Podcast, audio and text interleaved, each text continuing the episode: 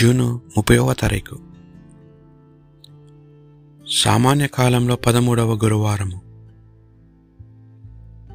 మొదటి పట్టణము. ప్రవక్త అయిన ఆమోసు గ్రంథము. ఏడవ అధ్యాయము పది నుండి పదిహేడు వచనముల వరకు. అప్పుడు బేతేలు దేశమున యాజకుడుగానున్న అమస్య ఇజ్రాయేలు రాజైన యురోదామునకు ఇట్లు వర్తమానము పంపెను. ఆమోసు ప్రజల నడుమ నీపై కుట్రలు పనుచున్నాడు.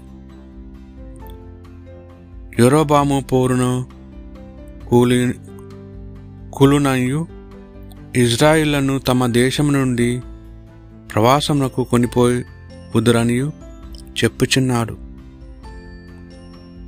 అతని పలుకులను దేశము సహింపజాలదు. అంతటా అమాస్య అమోసులు దీర్ఘదర్శి నీవిక యూదాకు వెడలిపొమ్ము. అచట ప్రవచనము చెప్పి పుట్టపోసుకొనుము. ఒక బేతేలును మాత్రము ప్రవచనము చెప్పవలదు. ఇది రాజు కోవల. ఈ రాజ్యమునకు చెందిన దేవాలయమును అని అనెను. ఆ మాటలకు ఆమోసు ఇట్లు బదులు చెప్పాను. నేను భుక్తి కొరకు ప్రవచనము చెప్పువాడును కాను. ప్రవక్తల సమాజంనకు చెందిన వాడును కాను. నేను మందల కాపరిని. అత్తి చెట్లను పరామర్శించువాడను.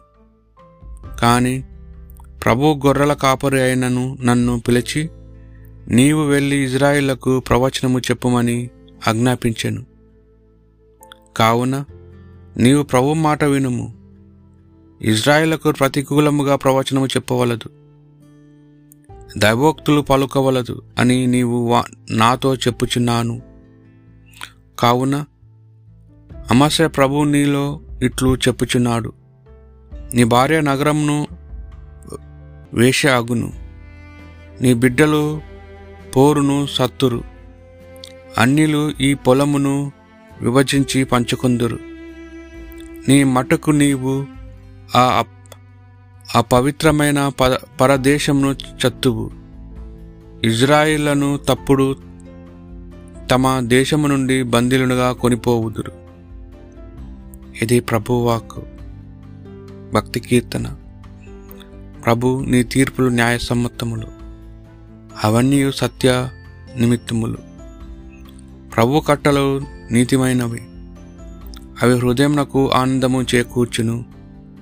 ప్రభు విధులు నిర్మలమైనవి. అవి మనసునకు వివేచనము ఒసగును. ప్రభువుని తీర్పులు న్యాయసమ్మతములు అవన్నీ సత్య నివత్వములు. దైవభీతి నిష్కల్షమైనది అది కలకాలము మనను. ప్రభు చట్టములు సత్యమైనవి. అవి అన్నీ ధర్మమైనవే.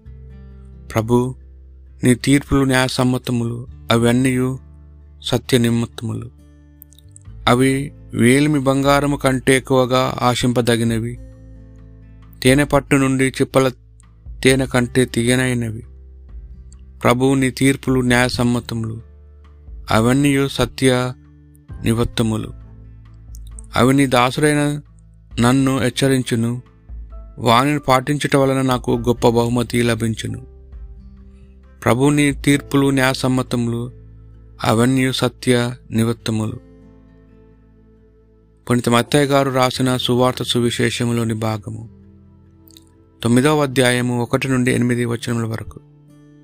అంతటా యేసు పడవనెక్కి సరస్సు దాటి తన పట్టణమునకు కదర్నామునకు వెళ్ళి చేరాను. అప్పుడు పడవ పడ పడకపై పడి ఉన్న పక్షవాత రోగిని ఒకరిని కొందరు ఆయనను యుద్ధకు తీసుకొని వచ్చిరి. వారి విశ్వాసంను గమనించి ఆ రోగితో కుమారా ధైర్యము వహింపుము. నీ పాపములు పరిహరింపబడినవి అని యేసు పలికెను. అప్పుడు ధర్మశాస్త్ర బోధకులు కొందరు అతడు దైవదూషణం చేయుచున్నాడు అని తమలో తాము అనుకునిరి. వారి తలంపు తలంపులను గ్రహించిన యేసు మీరు ఈ దుర్భిప్రాయములు ఎలా కలిగిను? నీ పాపములు మన్నింపబడినే అన్- అనమ్మ అన్నుటయ వనుటయా లేక నీవు లేచి నడువుటయా? ఈ రెండిట్లో ఏది సులభతరము? ఈ లోకముల మనుష్య కుమారునకు పాపములు క్షమించు అధికారము కలదని మీకు ఇప్పుడే నిరూపింతును. అని పలికి ఆ రోగితో నీవు ఇక లేచి నీ పడకనెత్తుకొని ఇంటికి పొమ్ము అనెను. అంతటా వెంటనే లేచి తన ఇంటికి పోయాను. అది చూచిన జనసమూహములు భయపడి మానవులకు అట్టి అధికారము ఇచ్చిన దేవుని శుతించాను ఇది ప్రభు సువిశేషము.